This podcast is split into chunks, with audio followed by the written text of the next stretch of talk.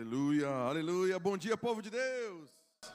Vou perguntar de novo. Bom dia, povo de Deus. Vocês estão bem? Cheio da paz, cheio do fogo do Senhor. Oh, aleluia. Este é o dia que o Senhor fez. Por isso vamos nos alegrar, nos alegrar, nos alegrar.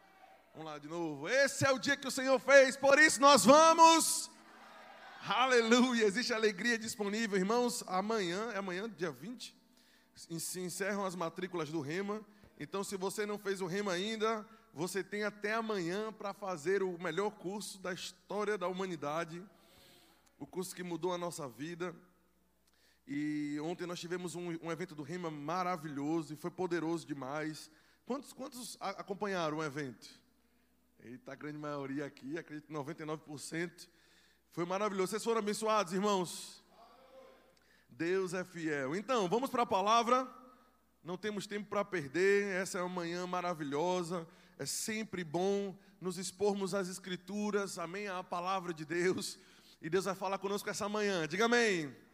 Pai, te rendemos graças pela Sua palavra que é ungida, pela Sua palavra que é cheia de vida. Sua palavra que é lâmpada para os nossos pés, aleluia. Luz que ilumina os nossos caminhos. Te agradecemos, Pai, por espírito de sabedoria e de revelação, espírito de entendimento, Pai, que nos trará clareza nessa manhã, que nos fará discernir a tua vontade, que nos fará entender os teus propósitos, os teus planos para nós. Te agradecemos, Pai, por graça para falar e graça para ouvir graça para entender, aleluia, e graça para viver, Pai. Tudo aquilo que nós aprenderemos nessa manhã, obrigado em nome de Jesus, porque todo espírito de apatia, de paralisia, aleluia, de oh, oh, aleluia, de espírito de gelo, nós quebramos nessa manhã e declaramos o fogo do Senhor, aleluia, nos molhando, porque, aleluia, na presença do Senhor até a tristeza salta de alegria. Te damos graças pela presença de anjos aqui no nosso meio, espíritos ministradores que estão prontos para nos servir. Te agradecemos pelo teu espírito, aleluia, e pelos dons do teu espírito que se manifesta com um fim proveitoso. E te agradecemos porque nessa manhã, Pai, seremos abençoados, Senhor, pela tua palavra, pelas tuas santas escrituras. Quem crê, diga amém. Aleluia. Não existe nesse tempo, irmãos, a necessidade, ah, nunca existiu, eu acredito, vou dizer assim, uma necessidade maior para nós estarmos ah, por dentro de quanta proteção existe disponível para nós. Aleluia. Não existe época melhor para nós estudarmos sobre a proteção divina. Deus é nosso escudo, Deus é nossa fortaleza, Ele é por nós, precisamos nos lembrar disso. Como seres humanos, nós temos uma alma, e, e seja lá qual for o assunto, para onde nós inclinarmos a nossa alma, é nisso que nós vamos acreditar. E eu sei que, e, mesmo sem querer ver, você acaba vendo uma notícia ou outra, acaba se alimentando, vendo o número de pessoas que morreram, o número de tantos que estão infectados, sabe? Eu nunca vi as redes sociais fazendo o que estão fazendo hoje. Você abre o YouTube, por exemplo, em cima tem uma barra especial, notícias sobre o coronavírus. Né? Ninguém pediu, não quero ver. Mas está lá, aleluia. Você sabe que com essa mesma frequência precisamos lembrar que o Senhor ainda é o guarda de Sião. Oh, aleluia, ele não dorme, ele não tosquineja, aleluia. Aleluia, a palavra diz que o sol não nos molestará de dia, nem a lua de noite. Se Deus é por nós, cadê os crentes? Não, de novo, se Deus é por nós. Aleluia! Então precisamos nos alimentar disso, precisamos trazer à memória, à nossa mente, as coisas que nos enchem de esperança. E nessa manhã nós vamos estudar sobre a proteção divina. Aleluia! Salmos capítulo 91. Vamos estudar um pouco sobre esse texto, vamos fazer alguns comentários aqui. Essa é uma manhã de ensino, glória a Deus, mas não quer dizer que não é uma manhã de fogo. Aleluia! Glória a Deus. Salmos capítulo 91 um salmo poderoso, irmãos, aleluia. Dona Vânia tem falado muito sobre John de Lake, eu estava vendo ele falando, comentando um pouco, estudando sobre esse salmo e vendo ele comentando sobre o Salmo 91. Ele falando como, ah, inclusive, a, a rabinos judeus, que ainda hoje, irmãos, aconselham para pessoas que estão doentes, recitarem de 7 a 10 vezes por dia o Salmo 91. Veja, eu não quero que você pegue aqui um ritual, não é questão de religiosidade, não é a quantidade de vezes que você fala, mas é o processo pelo qual eles passam o processo de renovação da mente. Eu sei, irmãos, que tem pessoas que acreditam que esse salmo funciona apenas de mantê-lo aberto. Eu já cheguei em empresas, aleluia, na casa do meu pai, inclusive, tem, eles botam a Bíblia aberta no Salmo 91, aleluia. Ah, em cima do. O, o, o, Antigo Testamento foi escrito em, em aramaico e hebraico, em cima das letras do hebraico, às vezes eles têm como se para a gente parece uns acentos agudos. Ah, tem um nome específico, mas eu não quero aqui falar ah, sobre isso. Mas em cima do Salmo 91, na Bíblia do, do judeu, eles têm uma imagenzinha como se fosse uma imagem de uma espada. Eu estava estudando sobre isso e eles acreditam que o Salmo 91 é uma espada que corta a doença. Aleluia! Isso é poderoso, é uma espada que corta a miséria, é uma espada que corta o perigo no meio. Aleluia! Aleluia! Ou seja, quando a nação de Israel encontra qualquer tipo ah, de aflição de problema que vem sobre a nação, eles recitam o Salmo 91, porque eles acreditam que esse salmo, sendo recitado com fé, ele corta a doença no meio. Louvado seja o nome do Senhor. É poderoso demais e nós vamos estudar sobre ele. Amém? Quantos aqui gostam do Salmo 91? Aleluia! Aquele que habita. Já poderíamos passar uma hora falando sobre essa parte de habitar, porque não é passar um tempo é, é habitar, é, é, gastar tempo, é se deleitar. Eu sei que esse texto aqui, irmãos, pode ter uma dupla aplicação. Eu sei que o habitar pode ser usado da forma como nós vamos falar aqui nessa manhã, de gastar tempo de comunhão, de ter tempo de intimidade com o Senhor. Mas também o esconderijo do Altíssimo foi revelado, é Cristo. Quem está em Cristo está no esconderijo do Altíssimo. É dentro de Cristo o esconderijo do Altíssimo. Quem habita nele tem essas promessas disponíveis para poder receber, para poder confessar pela fé. Mas também pode ser aplicado, irmãos, como nós estamos falando aqui, sobre gastar tempo na presença do Senhor, sobre não negligenciar o devocional, sobre não abrir mão de separar pelo menos o dízimo do nosso dia para o Senhor. Amém? Estudando, se alimentando dele, nos nutrindo, irmãos, nutrindo-se da vida que há no nosso Deus e que há na, palavra. Então veja, aquele que habita no esconderijo do Altíssimo e descansa na sombra do Onipotente. Ou oh, eu gosto disso, aleluia. Eu gosto, pode vir, meu filho, vai tocar que for para descer. Aleluia. E descansa na sombra do Onipotente. Veja, essa primeira palavra me chama a atenção, irmãos, porque para a tradução no português, a tradução não foi correta. A palavra Altíssimo é algo poderoso, eu sei, mas não é o que está no original, irmãos, porque uma coisa pode ser altíssima e não necessariamente ser a mais alta. Aleluia. Glória a Deus. Eu tive com Pati em Santiago, nós somos em um dos, dos prédios mais altos, eu acredito que da América Latina, o Sky Costaneira, e nós subimos e era muito alto, irmãos. De lá de cima nós tínhamos a visão inteira da cidade, as pessoas pareciam formigas no chão. Aleluia. Esse prédio é altíssimo, ele é muito alto, mas não é o mais alto.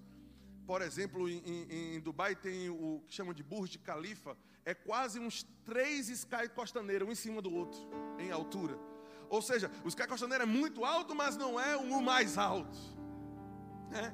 Mas a palavra aqui, irmãos, inclusive na Bíblia, na Bíblia em inglês, ah, eu gosto melhor dessa terminologia que é most high, que é o mais alto. Não é apenas o esconderijo do Altíssimo, é o esconderijo daquele que é mais alto. Oh, aleluia! Isso parece um detalhe simples, mas isso traz muita verdade para nós porque não importa qual seja o tamanho do problema, o esconderijo do Altíssimo é sempre mais alto. Ah, mas o gigante de tamanho médio, ele é mais alto. O gigante é grande demais, ele é mais alto. O problema é muito grande. Eu nunca enfrentei, Samuel. Eu nunca enfrentei, pastor, algo tão difícil na minha vida, uma situação tão complicada. É algo que parece que é muito grande. O esconderijo do Altíssimo é mais alto é o esconderijo daquele que é supremo em altura, é o esconderijo daquele que está acima de todas as coisas. Eu entendo que Paulo, aleluia, teve acesso a esse esconderijo e a revelação do que esse esconderijo traz, porque ele diz que Cristo Jesus foi estabelecido acima de todo nome, de toda potestade, de todo principado, muito acima de qualquer nome que se possa referir.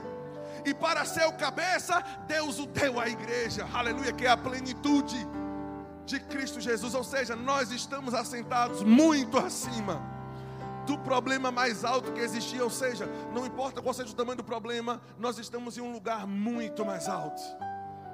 é o esconderijo do Altíssimo, aquele que habita, aqui no hebraico a palavra Elohim, aquele que habita no esconderijo. Elohim, na, na, na raiz aqui, significa supremo em posição. Aquele que habita no esconderijo daquele que é supremo em posição. Aleluia. Uh! Aleluia. Não sei quanto tempo você não para para poder estudar a palavra dessa forma, mas eu amo fazer isso. E domingo de manhã é, um, é uma, a gente chama de escola dominical, é uma boa oportunidade da gente mergulhar nos detalhes da palavra. Aleluia. E a Bíblia é sempre enriquecedora. Ele diz: E descansa na sombra do Shaddai, daquele que é absoluto em poder. Se você está tá tomando nota, escreve isso aí. Esconderijo do Altíssimo, Altíssimo, Supremo em posição, e onipotente, absoluto em poder, aquele que governa sobre todas as coisas, aquele que está acima de qualquer pessoa, aleluia, aquele que tem governo absoluto, oh, aleluia. É tão bom saber que esse Deus que tem governo absoluto, Ele está do meu lado, é o meu Pai, é o meu Senhor, Ele é esse que me guarda. Nós vamos ver que Ele por si só é o nosso escudo. Ele é supremo em posição, Ele é absoluto em poder, aleluia. Em Efésios capítulo 2, o apóstolo Paulo fala sobre isso: que tudo que ele fez em enviar Jesus, em enviar o Messias, em fazer nascer, dar nascedouro à igreja, ele diz que ele fez de acordo com o beneplácito da sua vontade, diz que ele fez para o louvor da glória dele, ele é absoluto em poder, aleluia. Aleluia. Ele é aquele que pega uma pessoa por detrás das malhadas, como fez com Davi, e bota em posição alta, mas também abate, resiste o orgulhoso, porque ele é absoluto. Aleluia, ele fez isso com Davi, ele fez isso com pessoas que não eram nem da linhagem de Israel. Vemos Nabucodonosor, por exemplo, quando Israel estava, aleluia, em idolatria, Deus pegou ele do nada, ele era nada naquela época, quando Deus escolheu ele, irmãos, governava a Babilônia. Deus disse: Eu vou exaltar o seu reinado. Por quê? Porque Ele quis fazer. Aleluia. Precisamos lembrar que Ele faz aquilo que Ele quer fazer. E que nem sempre eu vou precisar entender tudo. Eu preciso me curvar e dizer: Tu és Senhor. Aleluia. A Bíblia diz que as estrelas se aproximam diante dele e se curvam. Cada estrela ele colocou um nome específico. E quando ele chama as estrelas, as estrelas se apresentam diante dele. Uh, supremo em grandeza, absoluto em poder. Exaltou o reinado de Nabucodonosor, como eu falei, e, e fez ele. Olha a terminologia que Deus usou. Deus disse: Eu vou fazer você rei de reis. Pegar alguém que não era nada, que não era da linhagem. Aleluia. Deu controle para Nabucodonosor. Veja nas escrituras, já que estamos falando um pouco sobre isso. Diz que eu vou dar para você o governo sobre as aves dos céus e os animais da terra. Algo interessante que eu acho é que toda vez que a Bíblia vai falar sobre governo da terra, governo absoluto, governo total da terra, é, a Bíblia fala de três categorias. Ela fala sobre os peixes do mar, sobre as aves dos céus e os animais da terra. Isso quer dizer na Bíblia o governo da terra de, de, de modo total, de modo totalitário. Ou seja, eu acho interessante porque Deus preservou uma das categorias para Cristo. Para Nabucodonosor, ele falou que exaltaria o reino dele e que ele teria controle sobre as aves dos céus e sobre os animais da terra, mas não sobre os peixes do mar. Aleluia. Mas eu conheço um que teve domínio sobre os peixes do mar. Precisou pagar, aleluia, o, o imposto e disse: vá pescar. Porque, parafraseando, eu já ordenei que um peixe pegasse uma moeda que provavelmente caiu. E o peixe que pegou a moeda com a boca vai morder o seu anzol. Porque eu tenho domínio sobre os peixes do mar domínio absoluto, toda a criação, aleluia, está sujeita a Ele. Veja, nós sabemos que o mundo já é do maligno, mas aonde a igreja entra, a autoridade é retomada. Onde a igreja está, nós temos domínio. Temos domínio. Temos domínio, porque o nosso Senhor, Ele é absoluto em poder. Mas também, quando Nabucodonosor se ensoberbeceu e disse: Eu criei tudo isso com a minha força, eu criei tudo isso para a minha glória, Deus, aleluia, o humilhou e fez viver como um lobo durante sete anos criando garra, criando pelo, até que ele entregou a glória ao Senhor. Aleluia. Ele é aquele que tem poder. A Bíblia diz que ele é o Senhor do fôlego de vida. Uh, aleluia. Mesmo as pessoas que blasfemam contra Deus estão blasfemando com o ar que ele permite. Para nós termos ideia, aleluia, da, da misericórdia, de quão misericordioso é o nosso Deus, Ele é amor, Ele é graça, mas também nós vemos na Bíblia Ele encurtando a vida de pessoas, encurtando a vida de insolentes, é, isso é muito difícil acontecer, veja, quando Atos fala sobre Ananias e Safira, Atos foi escrito quase 60 anos depois de, de, de até existir a igreja, então os casos são raríssimos, amém? Ainda assim Ele tem um domínio, ainda assim precisamos respirar e lembrar que é Ele que nos está autorizando a viver. Esconderijo daquele que é absoluto em poder. Se fôssemos parar para falar aqui da grandeza de Deus, tomaríamos o tempo todo. Mas esconderijo daquele que é supremo em posição, absoluto em poder. Vamos para o verso, estamos no verso 3, não 2. Essa pessoa que habita diz ao Senhor, veja o princípio da fé aqui, aleluia. Tu és o meu refúgio, ele diz: Tu és o meu baluarte, Deus meu, em quem eu confio. Veja, irmãos, que a confissão de fé, ela deve ser feita desse local de descanso. Ela deve ser feita desse local de comunhão. Deus nunca nos falou para nós confessarmos a Bíblia simplesmente como papagaios da fé. Precisamos falar daquilo que cremos no coração. Creia com o coração e fale com a boca. Ele não diz apenas fale com a boca. Creia e esse processo de crer, de acreditar naquilo que está sendo dito, acreditar no coração, no espírito, ele só vem por meio de habitar. Ele só vem por meio de comunhão, ele só vem por meio de gastar tempo em cima daquele versículo. Então você crê no coração, então confessa, então o monte se move. Aleluia. Não, não é suficiente apenas pegar os versículos e saírem confessando, sair dizendo os versículos do Salmo 91. Primeiro, cumpra o versículo 1. Aleluia, aleluia, aleluia. Aleluia, é maravilhoso. Eu não estou dizendo que é errado confessar as promessas, os versículos estão aqui para serem falados. Deus falou e foi escrito. Na palavra dele foi escrito para ser falado. Esse é o princípio, irmãos, mas precisamos entender que essa confissão de fé sai da boca daquele que habita nesse esconderijo.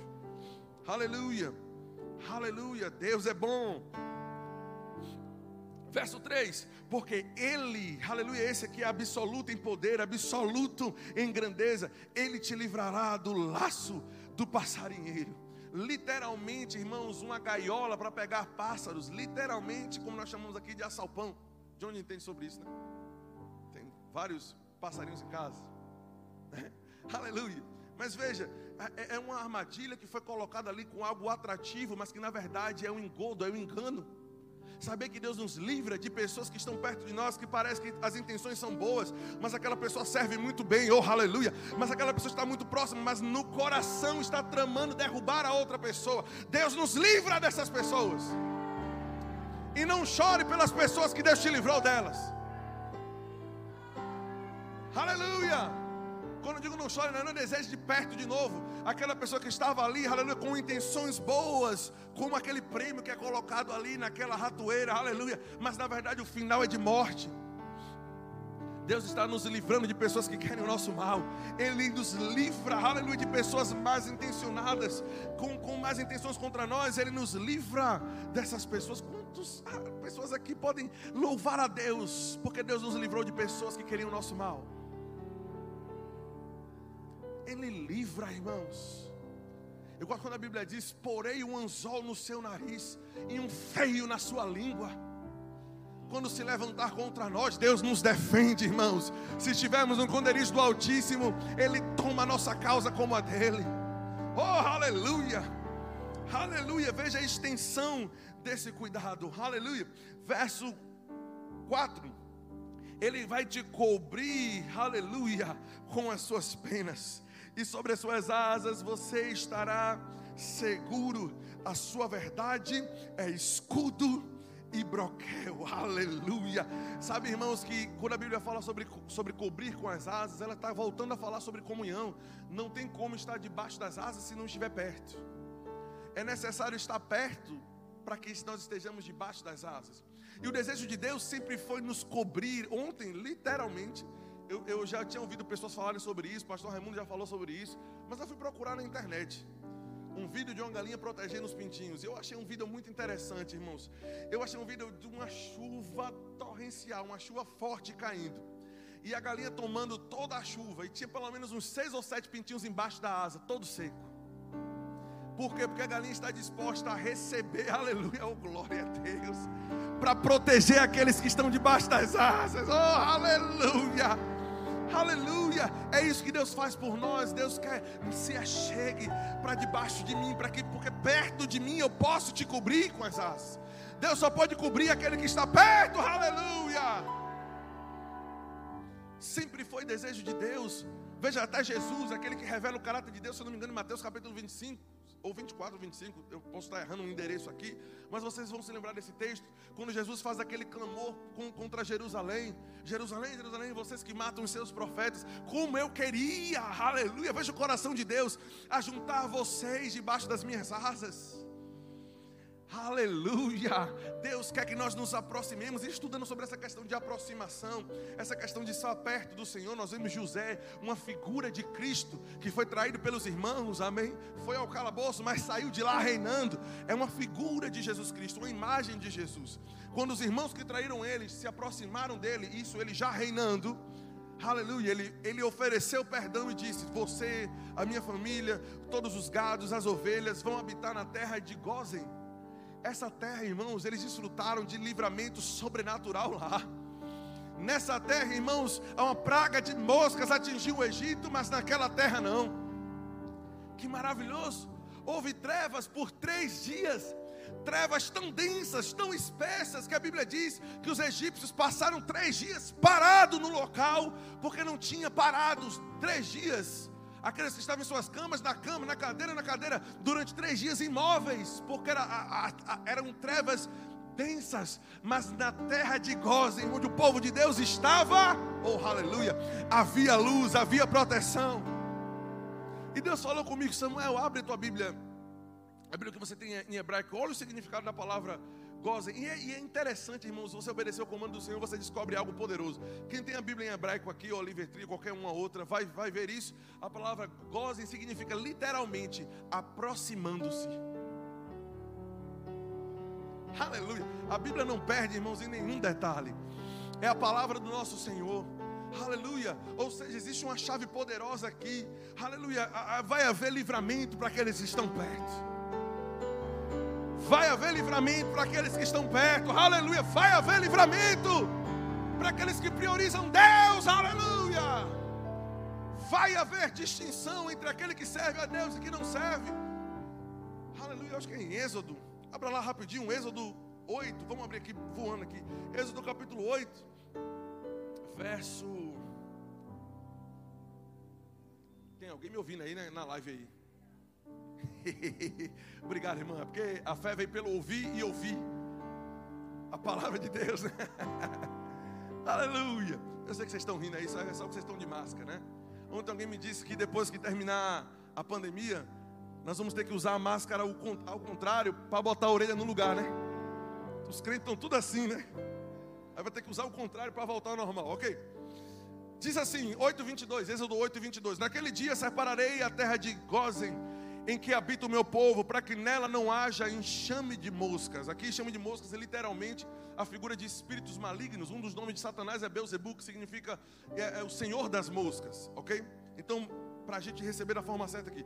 E saibas que eu sou o Senhor no meio dessa terra. Farei distinção, esse é o texto que eu queria, entre o meu povo e o teu povo, e amanhã se dará este sinal e assim fez o Senhor, enviando grandes enxames de moscas na casa de Faraó e na casa de todos os seus oficiais e sobre toda a terra do Egito.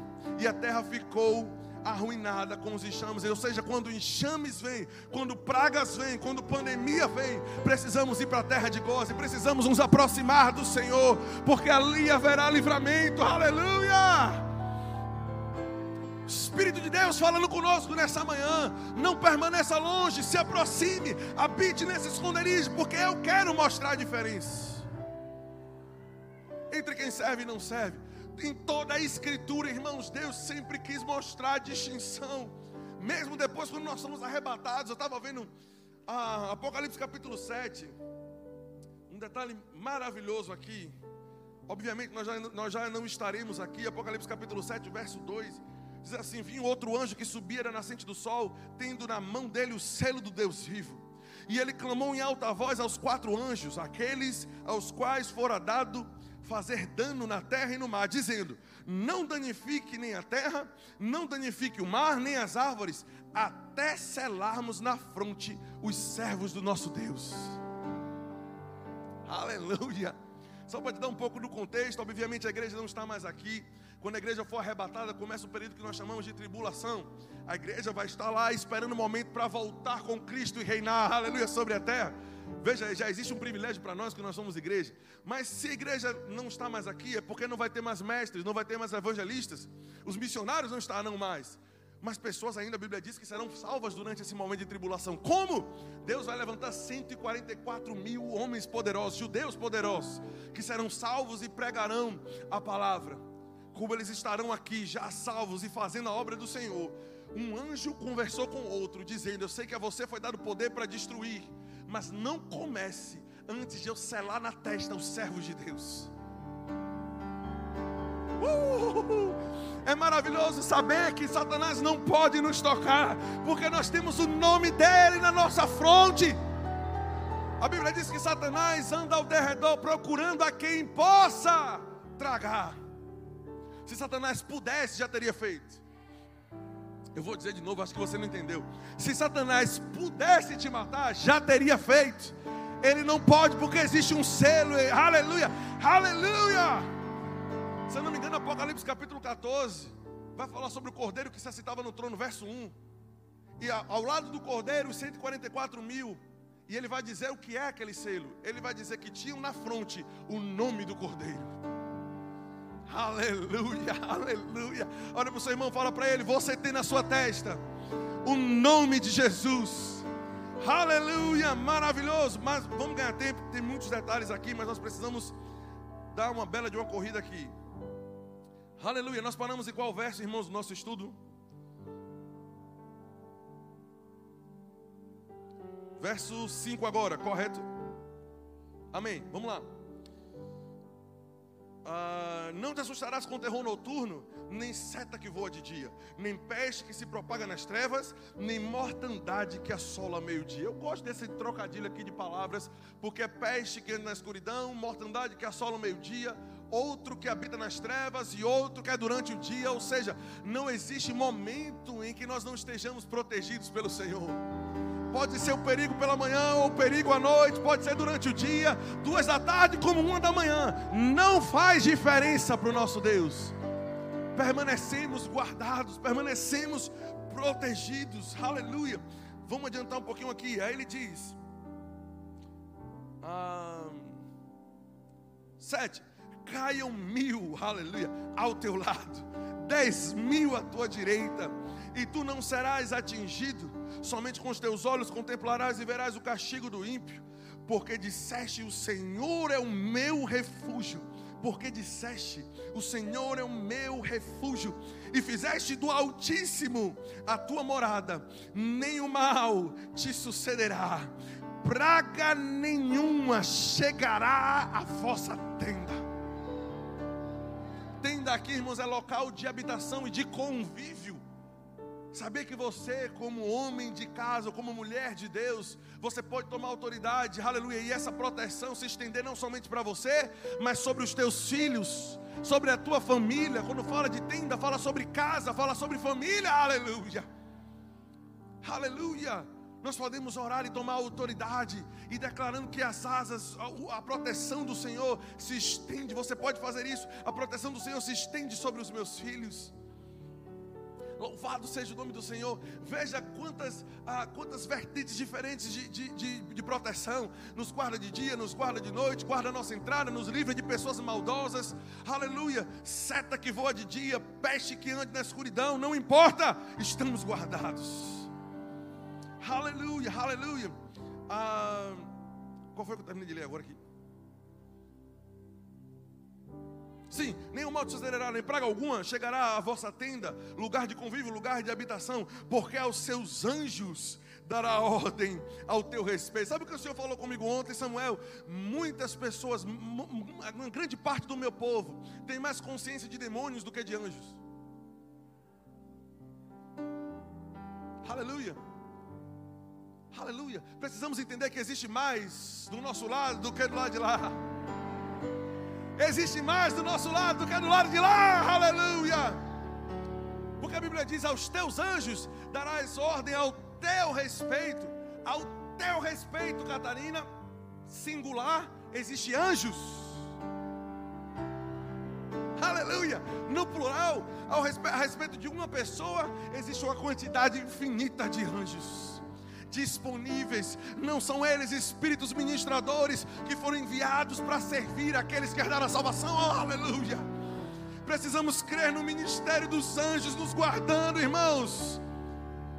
Como nossa mãe espiritual sempre nos incentiva a não somente lermos o que as pessoas viveram, é maravilhoso saber que T.L. Osborne estava no navio e do nada, aleluia, tinha uma, uma rocha na frente deles, mas o navio passou por cima da rocha e caiu do outro lado. Você crê? Eu creio. Quem foi que puxou aquele navio, irmão? Anjos, aleluia! Protegendo a missão dele. Louvado seja o nome do Senhor. Billy Graham tem um livro que fala Anjos, os agentes secretos de Deus. Alguma coisa assim, estou traduzindo para o português. E ele fala do testemunho de uma mulher que estava doente.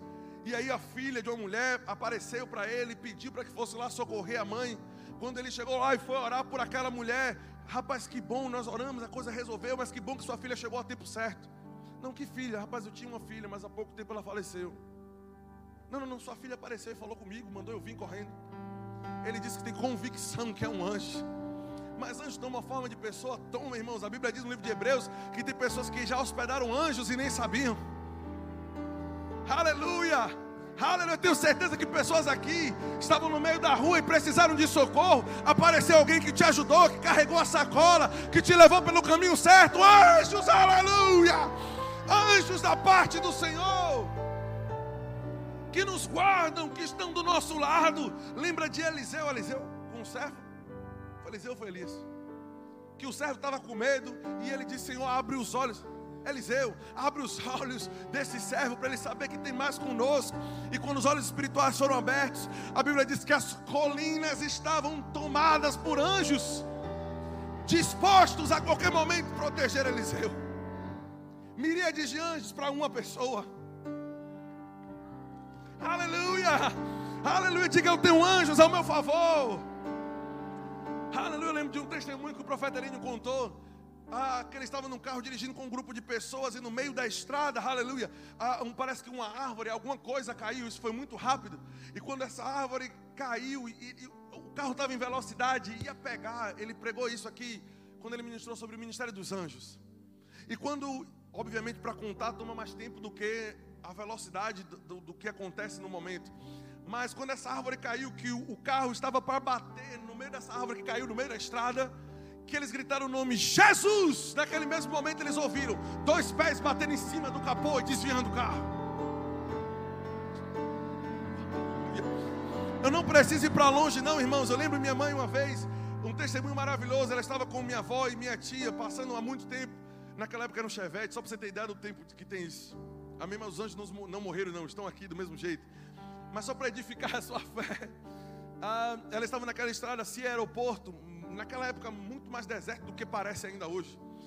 Ah, e não tinha iluminação, e, um, e enquanto ela estava dirigindo, uma das rodas do pneu caiu o matagal abaixo.